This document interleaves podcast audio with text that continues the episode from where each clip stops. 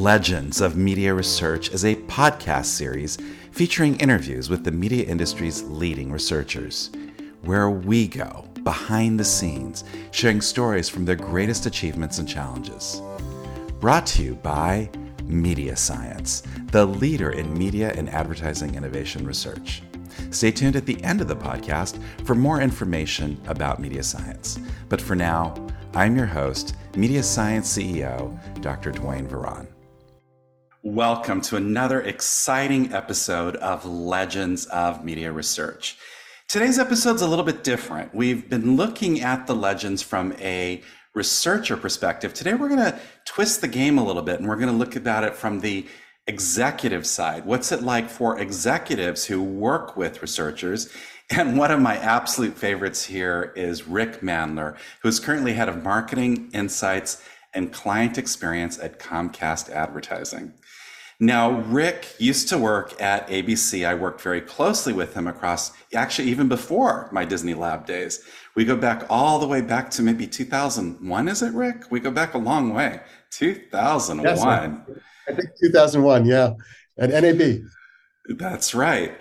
So just to get everybody in on the story, by the way, welcome welcome to Legends of Media Research. Thank you, Duane. No place I'd rather be.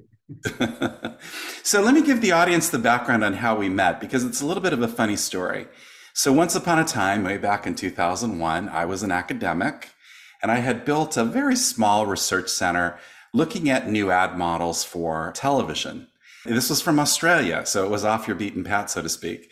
And I had gone to the National Association of Broadcasters convention in, in April of 2001 in Las Vegas.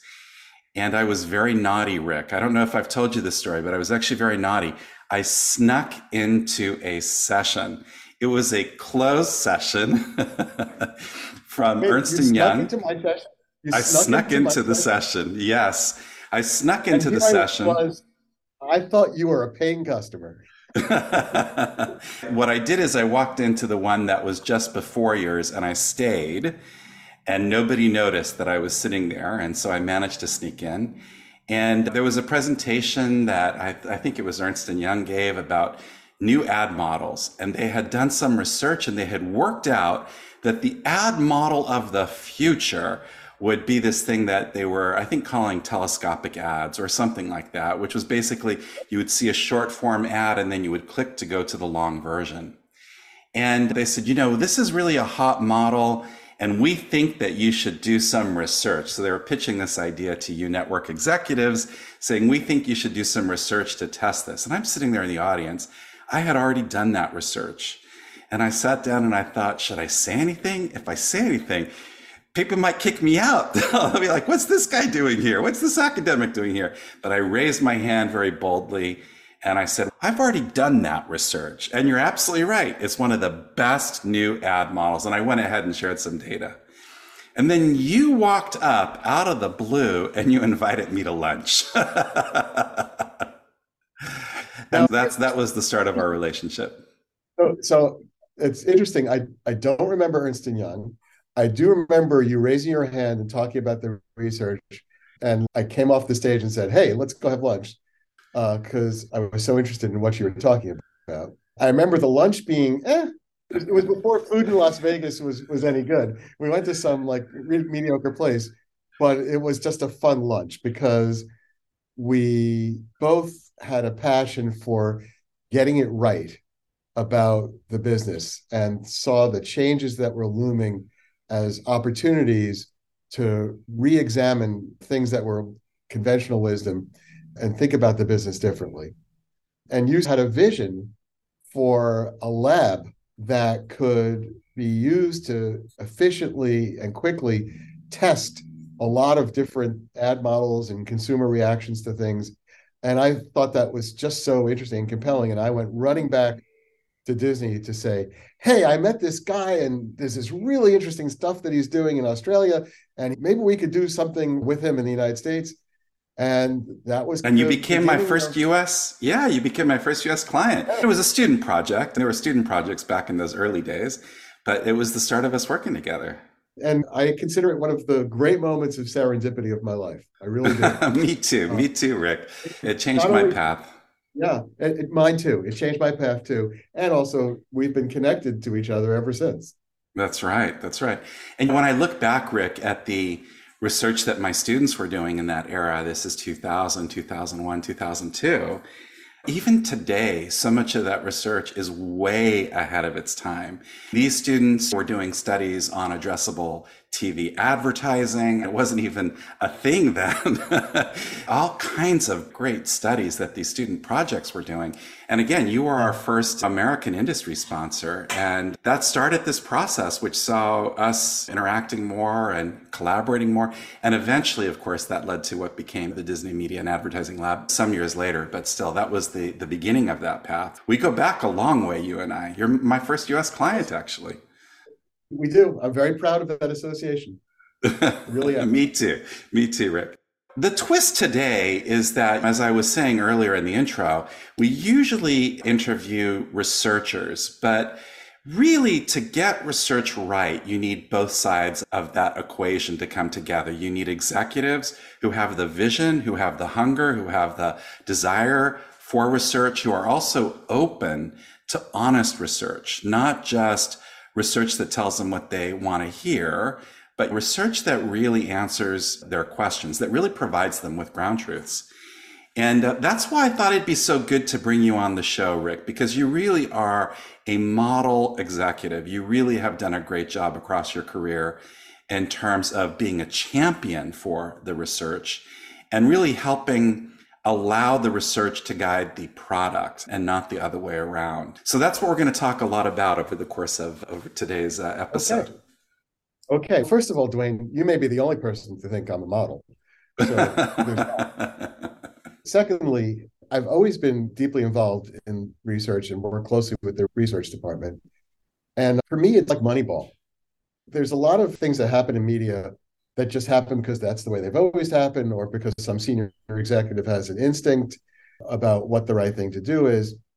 And I just felt like early on in, in, my career, I felt like there's all this data and research available to us. Why aren't we making use of it? Why aren't we applying science to, to what we're doing? And so for me, being a good media executive meant making good evidence based decisions and that meant I needed to stay close to and be supportive of the research department.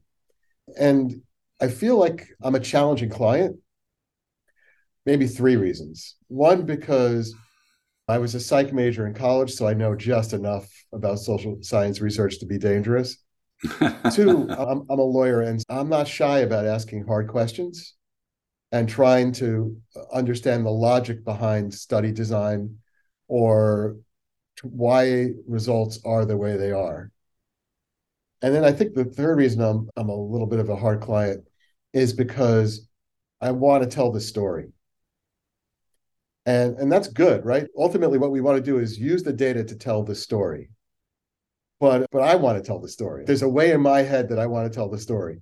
And so I always have a conversation with the people I'm working with on the research side because they get the data and they would tell the story a certain way. And I'm like, no, that's not how to tell the story. This is how to tell the story. And so there's a little back and forth that goes on there. And I think that I always feel like there's a quiet voice inside some of the folks I've worked with heads going, would this guy just shut up so I can do my job? but you raise a really good point. I want to focus on that third point in particular because researchers often get lost in the findings there's a lot of effort that's made to make sure that the findings are as pure as the snow, that the, that the data really tells its story, and there's a place for that. But it doesn't mean that researchers are best at understanding the application of that research, how it is that research will ultimately be used. And that's where that exchange with the client is really critical because the client yeah. is actually closest to understanding that side of the, of the equation. And so there is a real value in this exchange that you're talking about here. You don't want the findings to be dry. You don't want people to have to make a lot of effort and work to try to understand what the potential application might be. You really want it to be understood in the context right. of its ultimate application. I think that's exactly right. And let me give you an example that you and I were involved with that played itself out in uh, in ABC's offering to the marketplace. ABC was early to the game with a full episode player and ultimately was offering full episodes in desktop, on TV, and on mobile devices in the early days. This is before CTV. And the TV and digital communities were not, the buying arms were not unified at that point. So there were different buyers and different prices being paid for inventory in the same shows based on whether it was on a, a phone or desktop or regular TV. And we worked with you on ad impact based on screen size, essentially. And the results then, and it's interesting because I think there's a little nuance that's come out since then, but the results then were that basically the ad impact was about the same regardless of the device.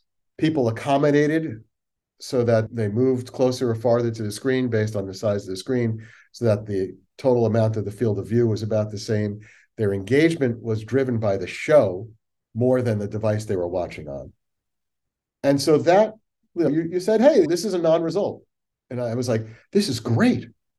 and, and like, why is it great? Because we can go back to the advertisers, the agencies and the advertisers, and say, hey, the price should be the same because the impact is going to be the same. And we could simplify our offering.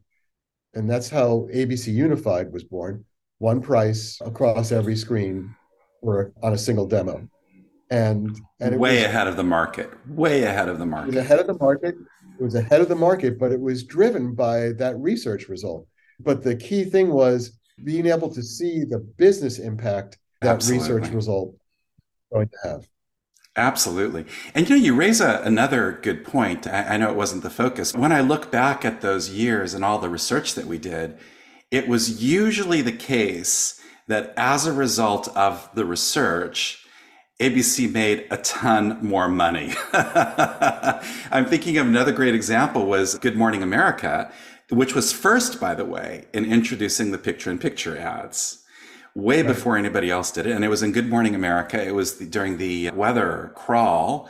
Instead of just having the weather crawl, there was this idea about having this picture in picture ad.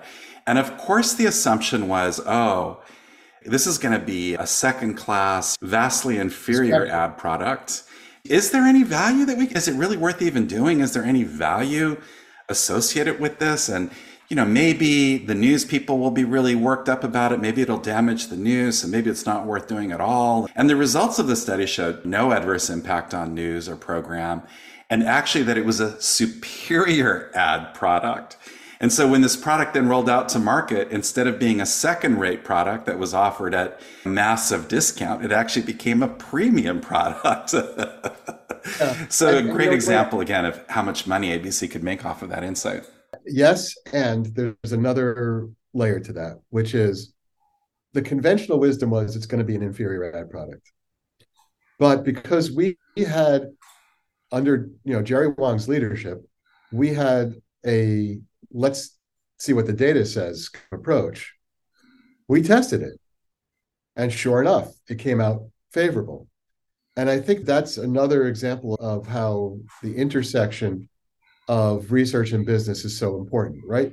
Because by being open to the possibility that the conventional wisdom is wrong, we ended up gaining an insight through the research that led to stronger business.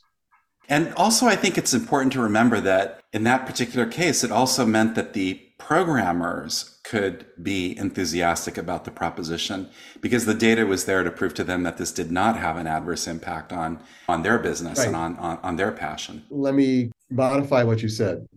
It's not really the programmers so much as the producers who are like, What are you doing to my show? no, but you're absolutely right when you come to them with data to support it, you're in a much stronger position. Yeah. And I think the other thing was because the data involved the neurometrics, the eye tracking, because it was just such deep data, it was credible and it was believable. So everybody across the equation could look at that and really trust the results and not feel like the results were just being gamed to an agenda. And we would bring people who we needed to get on board to the lab, and they would come away blown away by the the level of scientific rigor and the sort of starship enterprise feel of the, of the whole thing. Good uh, description. Uh, um, that it, that it was easier to get them on board. Absolutely. And you worked with a lot of great researchers. Maybe you could tell us a little bit about all the oh great God. researchers so, that you I'm worked gonna, with across your career. I'm going to name names, and then everybody who I didn't name is going to hate me. This is going to be terrible. name some of the names, Rick. You, you can't cover all of them because there were so many. I worked with a lot of great researchers, you and your team, of course. Mark Lowney, Lisa Hyman, Brian West, Rachel Mueller Lust. I had the privilege yeah, of working I remember with Rachel. Rachel. Rachel was Rachel was there at the beginning when we started AdLab. That's right. Um, Artie Bulgrin at ESPN. I had the privilege of working with Alan Wurtzel when he was at ABC before he went to NBC.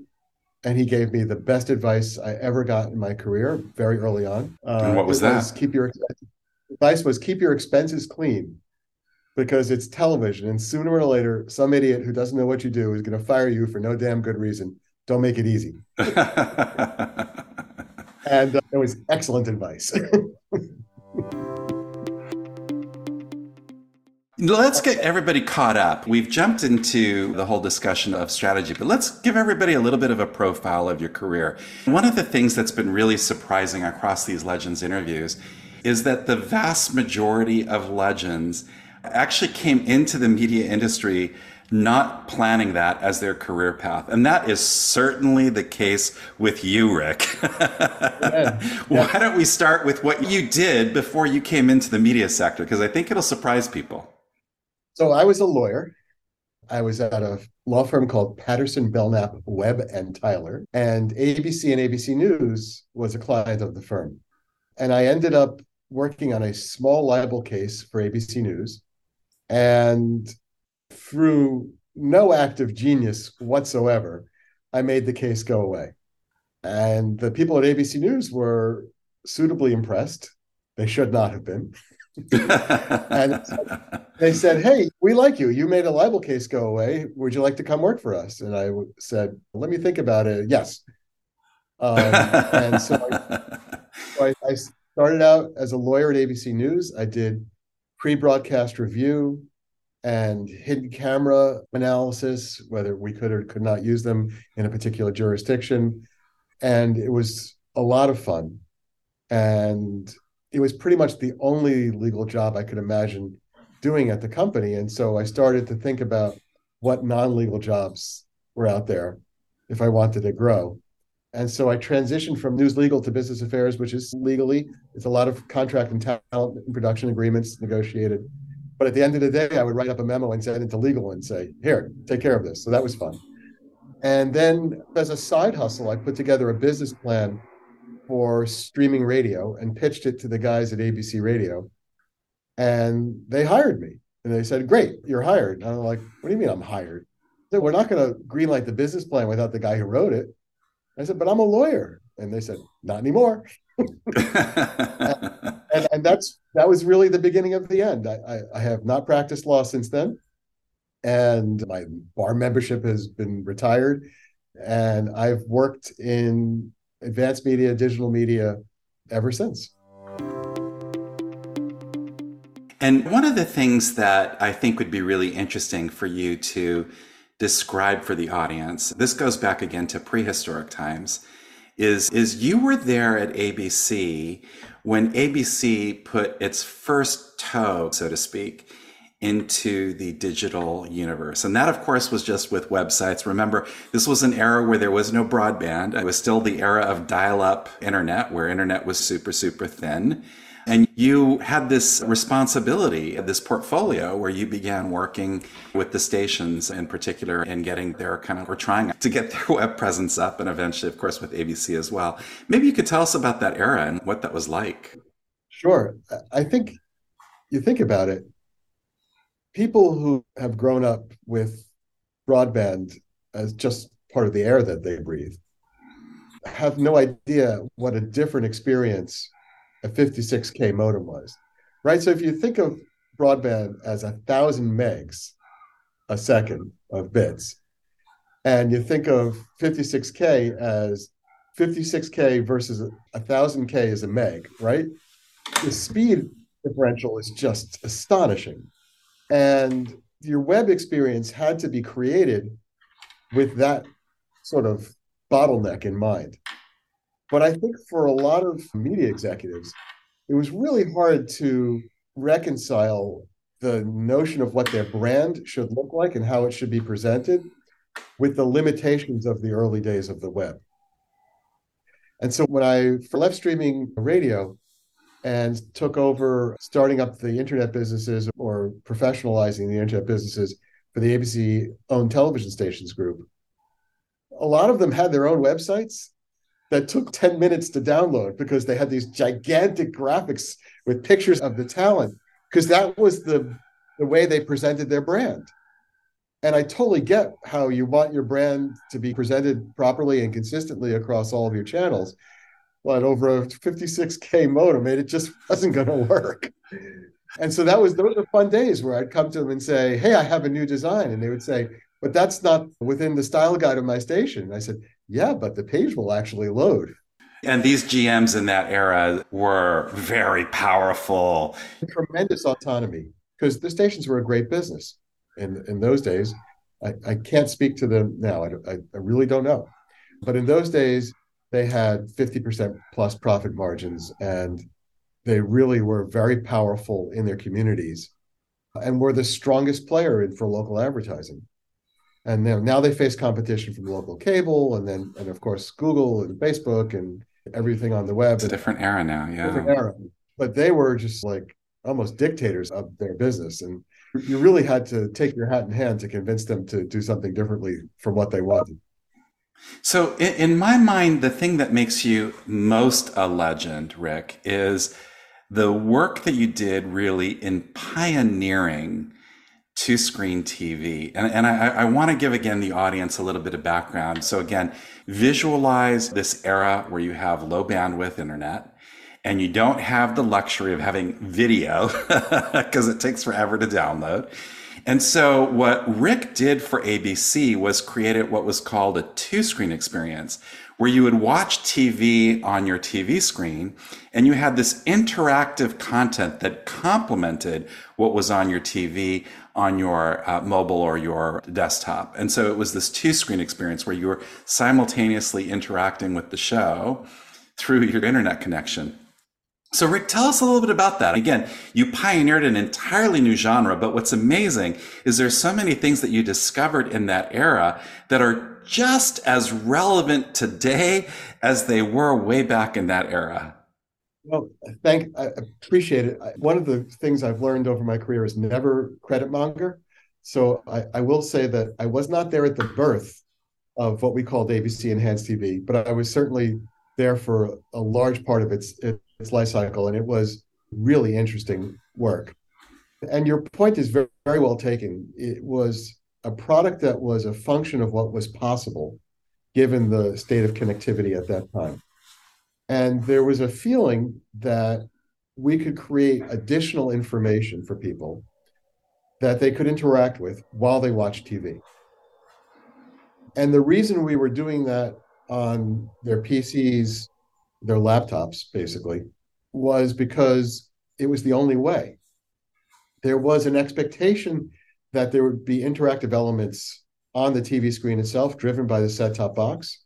But for various reasons, the set top boxes that got first deployed were relatively low power and had very limited resources for interactive elements. And, even, and, and it was even harder to provide synchronized interactive elements on those boxes, what, what we would call one screen interactive television. Necessity is the mother of invention. We did two screen interactive television, but still we were working with a 56K pipe and we were working with the latency of the early internet. The execution that most people remember is what we did for Who Wants to Be a Millionaire. And most people are familiar with it's a game show. The host asks a trivia question. The participant chooses from one of four possible responses. There's a lot of tension as the guest and the host interact. And then finally, the correct answer is revealed. If they got it right, they get more money. If they got it wrong, sorry, you're out. So we created a play along game. So the host would ask the question, we would pop the question on your screen. You could pick A, B, C, D, decide which of the right answers, and then you would gain points towards uh, an overall goal if you got it right, or you wouldn't gain points if you got it wrong. So there's a lot of challenges there, right? You have to somehow synchronize the experience so that people can interact before the answer is revealed on TV, because otherwise you got a problem. You had to synchronize the experience by time zones because people are watching in time zones, and so it has to be live to them. You had to make this experience compelling and yet not distracting. So you had to give them enough to do that they wanted to do it, but not too much to do that they felt overwhelmed and just gave up. And it was really interesting and hard to, to work through all those problems.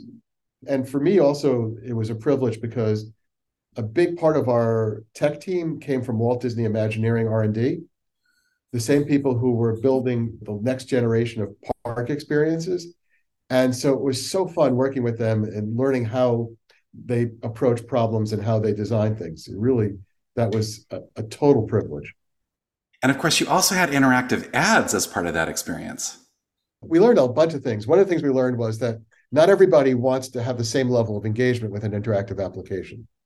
So we tried to create experiences that worked against three different segments of users floaters, swimmers, and divers. The floaters, they're bobbing in the water. They're not going to do that much. They're mostly passive. An interactive element for them might just be for a sporting event, let's say, some additional stats. The swimmers, okay, they're going to engage. They might play a trivia game of some kind. The divers, are looking to make decisions on every play of a football game. Right? They're going to dive in. And we needed to develop compelling experiences within the same product for all three cohorts. We learned to create experiences that made for gamification, made for in game competition as a way to drive attention.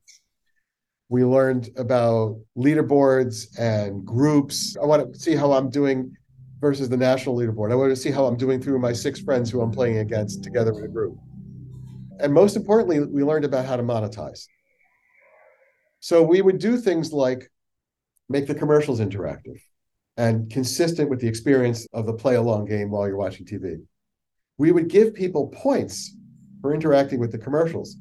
And we would get a lot of comments. You make it so I can't uh, change the channel because I'm not going to be able to keep my place on the leaderboard by making the commercials interactive. I'd be like, yeah, that's a good thing. that's why we do it. I was sympathetic to the people who wanted to make a quick run to the bathroom during the commercial break and lost points for that, but sorry. So there was a lot of learnings that came out of that. And it's funny because I feel like in many ways, those lessons keep getting relearned again and again today. That is so true. Just for people to get the context of what we're talking about here, we're talking about 20 years ago. this is a long time ago. Yeah, no, we're talking 1999 to 2003, roughly. Yeah, that's a long time ago.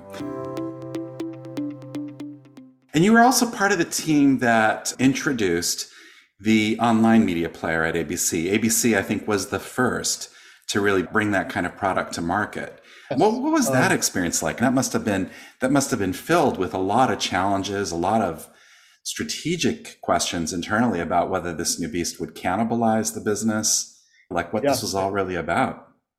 It was really exciting time. Scarby Henderson was the, the leader of the technology effort, and and he and the head of ABC.com at that time, a guy named Harry Lynn, spearheaded the product design and development. And then I played a part in in the ad product and thinking about how we were going to monetize that viewership. And we did a couple of interesting things. Like almost all ad products, first first generations of media products, we rolled out a sponsorship model. We had limited sponsors to start with. But ultimately, what we rolled out was an interactive advertising canvas very similar to what we had pioneered at Enhanced TV. So that advertisers could take advantage of the fact that users were watching the shows on a PC and give them an interactive experience because we had proven through the research that the interactive experience drove higher ad recall, higher purchase intent, and all the other nice things that you want your ads to do. There is an irony, which is in the early days, we got a lot of interactive ads. And as time went on, we got fewer and more just traditional 30s and 15s repurposed for the internet. I think one of the problems that we've had as an industry is that the skill set that was required to really do this right just doesn't exist in the market. If mm. you're good at video and storytelling, then that this isn't the medium for you in a way. If you're good at very functional search utility like applications on the other end, then you didn't really understand the emotional dimensions of video. This whole task of bringing video and interactivity together, I think still today is one of the greatest challenges because it's a skill set that requires something different from the skill set of either purely interactive or purely video. I do think that's right. And I think it's one of the challenges that we grappled with in Enhanced TV, which was how do you create a sidecar experience that complements rather than interferes with the emotional narrative of the TV show? And it, and the answer was it's really hard, and some shows lend themselves to it more than others. So game shows were great, sports were were great, dramas and comedies. I remember this award-winning interactive documentary, which by the way, I, I, won't say who it was for, but it was for uh, another network. It wasn't ABC. And it had this documentary on the crossing of the Kon-Tiki. So they made a raft like what the Kon-Tiki must have been like to sail from South America to Easter Island, I think it was. And there's this one scene where you have sharks circling around the raft and somebody falls into the water and there's this fear that there's going to be a shark frenzy. And right at that moment, a window pops up that says, Would you like to know about sharks? and it's a great example of how the people who do that don't understand the emotional dimensions of television. And that it's very common, the, these kinds of things. The, the gaming community probably gets a lot closer to the skill sets that are like required to, uh, to produce in that space. I think that's right. And it really raises an interesting question, which is I do think that people become invested in characters in games and that games have emotional content. But it's much more complicated and I think harder for a person to become invested in a gaming character in the same way that they've invested in a character in a scripted drama. And then, of course, post enhanced TV, you really went more into the ad sales role and doing, again, spearheading a lot of research on that side of the business at, at ABC. So, a big part of what we were pioneering at Enhanced TV were new ad models. And it was a natural transition to go from there to the advertising group. I will say it, it was not an easy transition, though, because I did not grow up in ad sales. And so there was a whole language I needed to learn. And it was hard. And also, frankly, there was a little bit of hazing.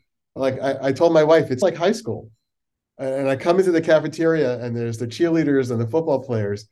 And they say, Hey, Poindexter, come over here, sit with me, help me out with my homework. And as long as I'm helping with their homework, I probably won't get invited to, to the kegger. but I'm not really one of the gang yet. And it took me a long time to, to become one of the gang. But I'm really glad I did because it's so great to work in the part of the business where you get tangible results really quickly. If if you make something work in sales, you increase the budget, you get higher pricing, you get real immediate feedback. And and that's just so special. Sometimes you have to wait for a season to know whether something's working or not, but not in ad sales. In ad sales, you pretty much know right away. And, and during that era, you also became an adjunct professor at NYU teaching a TV management class. Yeah, what was that like? That was fun. It was fun, Duane. Uh, I guess I'm a professor. I like to teach. I like finding ways to explain complex things in simple ways that everybody can understand it. I will say I have newfound respect for how much work teaching is building lessons, grading projects and papers. It was a lot of work, but it was a lot of fun. And, and NYU Stern is a great place. Then you followed Pooja across to Truex and you left uh, ABC. Uh, when Pooja yeah. went to head up uh, Truex, you followed uh, along. Uh, what was that transition like? It was interesting because, first of all, Pooja and I had been working together for a long time and we were a really close partnership. So following her to Truex felt very natural. And Truex felt very natural because Truex's core product was an interactive ad model that exchange something of value for a viewer's attention. The classic one was if you engage with this ad, you can skip the rest of the pod. So that was very close to my old interactive TV days. So it felt very comfortable that way. What was interesting was that Truex was a small company that had been purchased by Fox, which was then purchased by Disney. So we left Disney, went to Truex, and then Disney bought Fox, and so we were back at Disney for, for a little while too. so it, it, it was quite the ping ponging. And then you ended up in your current role at Comcast. And just so the yeah. audience knows, in that role, you oversee the research function at Comcast Advertising. Yeah, among other things, you've got a lot on your portfolio there. Maybe you could talk a little bit about what your day job is now and what you've been learning in that new role. So, my group is marketing insights and client experience. It's a little bit of a hodgepodge. And one of my primary goals for this year is to bring it together and make it more of a unified organization. The marketing piece includes brand marketing, the creative people, the event marketing people, folks who do our social marketing, employment brand marketing, as well as creating content for thought leadership. And so that's a, a large piece of it. Then we have insights and analytics group, which what you might think of as more classic media research.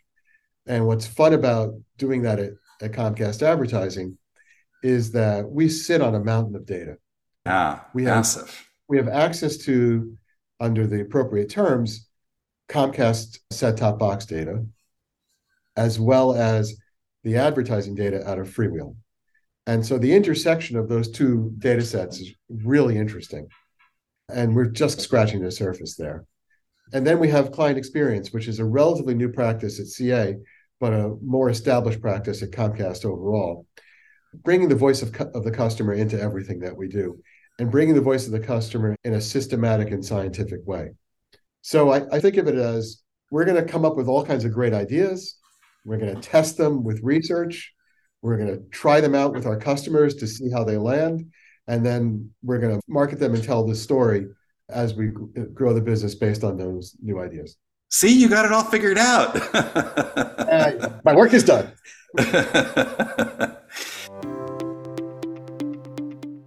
Now, Rick, one of the really exciting parts about your day job, I guess, is you work a lot with Freewheel, which is, of course, a Comcast affiliated company. And I know that at the recent Cannes, Freewheel announced something that was really exciting the Viewer Experience Lab in partnership with Media Science, as it so happens. Maybe you could tell the audience a little bit about first who Freewheel is and what the unique space is which Freewheel plays in the digital media landscape. And tell us about this Viewer Experience Lab. Sure. So, Freewheel is far and away the leading provider of advertising technology to the sell side, the publisher side of the advertising ecosystem. Freewheel supports the monetization efforts of nearly every major video publisher from, you know, Viacom to Warner to NBCU, you name it. That's Freewheel's primary focus. They do have some sell side technologies and some other technology, but they are the ones who make the monetization of premium video content possible for those publishers. The Experience Lab is a natural extension of that role that Freewheel plays. We hear people talking about how the viewer experience with regard to advertising can be better.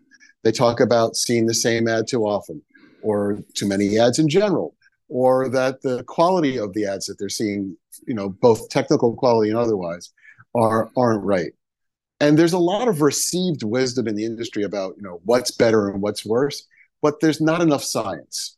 And working with Media Science, a company that you may have heard of, Duane, uh, we, we are trying to, to be more systematic in understanding how viewers respond to different ad loads, different frequencies, various factors that make up the overall viewing experience with regard to advertising so that we can optimize that experience in a way that is satisfying to both consumers, to viewers, and to the advertisers and their marketing objectives. How exciting. A real win win proposition for both advertisers and, and viewers. You know, as you have heard me say, or many people have heard me say, it doesn't work unless everybody wins. And, and so. I really believe that. And you, you know, if you think of, of our business as sort of a three legged stool, right? You have the viewers, you have the publishers, you have the advertisers and the agencies together, you know, the, the buyers. And it has to work for all three or it doesn't work at all.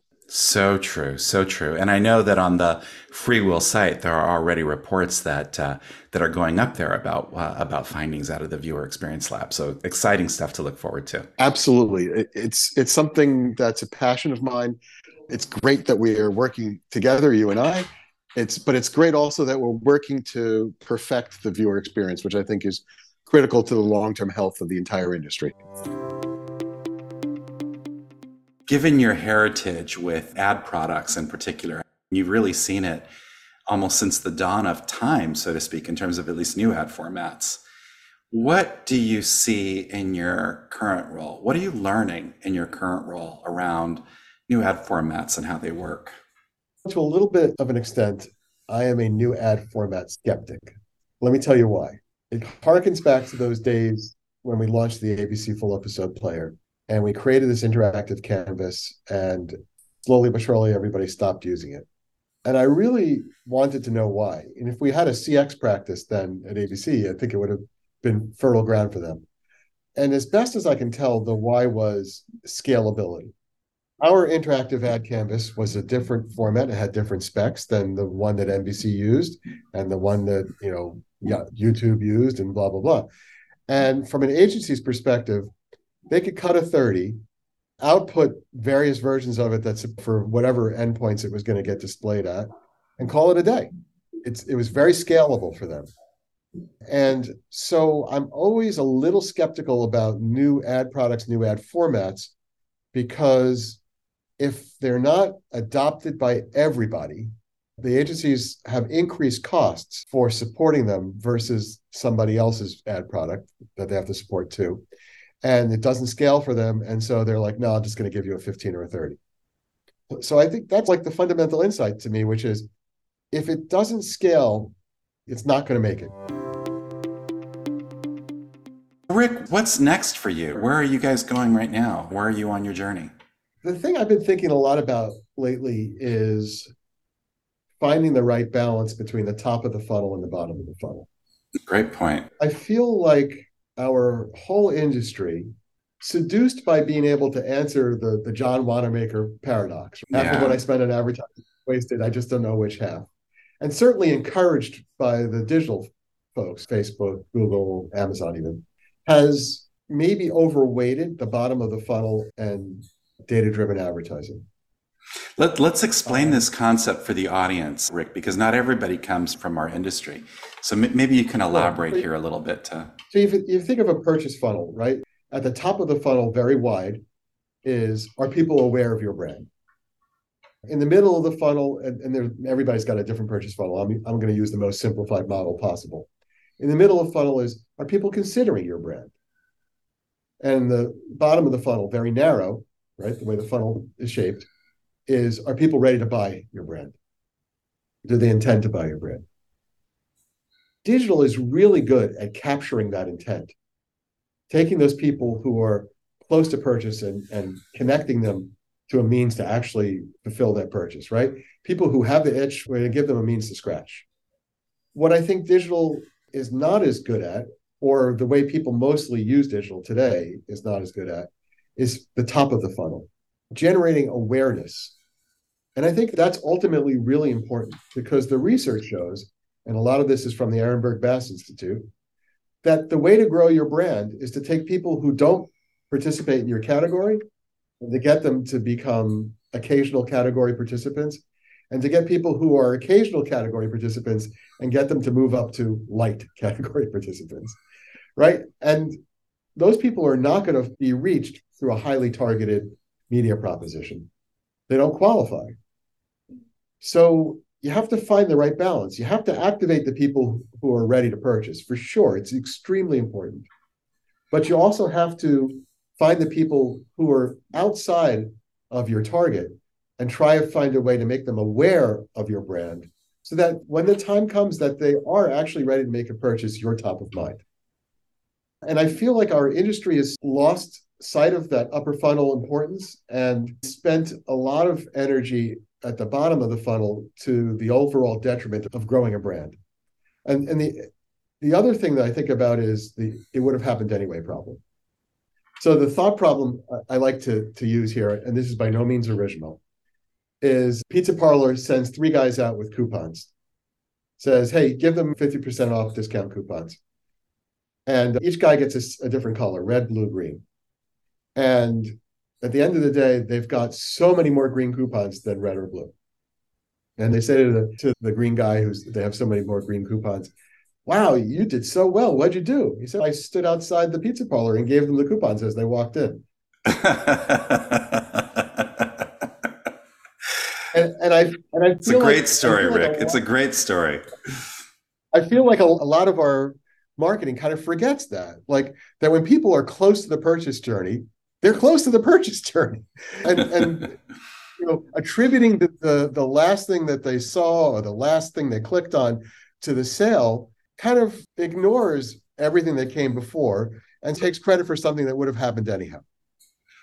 So that's what I'm thinking about. I'm, I'm, I am not in any way a skeptic of targeting. I think it's extremely important. It's important to our our offerings to customers, but I think it has to be part of an overall media plan that includes uh, upper funnel and reaching those people who are currently not in your category the classic example is serve the dog food ad to the dog owner and the cat food ad to the cat owner. And I think that that example is wrong. Like I'm a dog food owner. I'm telling you right now, if I switch my dog's food, I'm in trouble. It's going to have stomach issues. The way to grow your dog food sales is to say to people, life is better with a dog, which it is, by the way, and to get them to get a dog and also buy your dog food. Amazing. It's a great occasion also to celebrate some of the research that we've done together in this arena, which yeah, I think really is, is landmark in demonstrating the value of the brand equity in terms of the performance metrics ultimately. In the study that we did together, what we did is we had ads for non-existing brands. And to your team's credit, it was the Comcast advertising people who produced these ads, and they looked like proper network TV ads. They were gorgeous ads but they were for fictitious products that don't actually exist in the marketplace. So we know that there is no prior exposure to the brand for anybody going into the experiment. And then what we do in these experiments, and there have been a few of them that we've done together, is we either show people the TV ad in the context of watching like a TV show. So they're exposed to the brand, or they don't get that prior exposure. And then they go and they experience the content like in social media. So they're getting two exposures, one on TV, one on social media, or they're getting two in social media. And so theoretically, that should be the same. But what we see very conclusively in that evidence is that without the benefit of the brand equity, the performance metrics suffer significantly. So there is a very clear role that brand equity is playing in terms of the performance response that we ultimately see. This result should not have been a surprise to us, even though it was because at the, at the end of the day, it's about memory. And a full sight sound motion ad inside compelling quality content drives memory pretty much better than anything else. And that's what we keep proving over and over again. Rick, we ask this question of everybody, all of our guests. You bring a new perspective to it, sitting on the executive side of this equation. The question is if you were giving advice to this new generation of researchers, what advice would you give? All right, look, when you're a hammer, everything looks like a nail. I'm a business guy, so I think about research in terms of the business. I think it's critical that media researchers understand the media business. Oh my God, so true. Hallelujah. Understand how, how do we make money from the content? How does the content get produced? Who are the players? What are the pain points? If you're doing advertising research, understand the advertising ecosystem. Like, what's the role of the agency? What's the role of the advertiser? How do those two engage? What is the business model between them? Like, the more you understand the business, the more complete your understanding of the full scope of the media ecosystem is, the better you can interpret and tell the story of the research results that you're delivering. And to, to me, that's the critical thing, which is you can't just be a great researcher, you have to be knowledgeable about the entire ecology of media. That's great advice. I think it's particularly relevant in this stage of data analytics where the, the background to people coming in often is very focused on the math and not as focused on the context.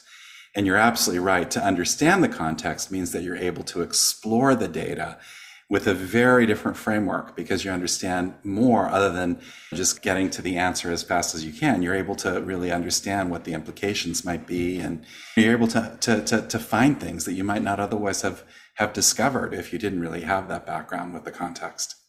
Rick Mandler, you are a legend. Thank you so much for joining us today. It's been such a joy doing this trip down memory lane for the past 20 years plus. it's been really fun for me too, but I will go on the record right now. I am not a legend and I'm not a media researcher, but I play one, but I play one on TV. Thanks very much, Rick. And thank you, the audience, for joining us today. Don't miss our next exciting episode of Legends of Media Research. And if you'd stick around for a little message from Media Science at the end of this episode, I'm Media Science CEO Duane Varan, thanking you for participating with us in today's episode. See you again next time on Legends of Media Research.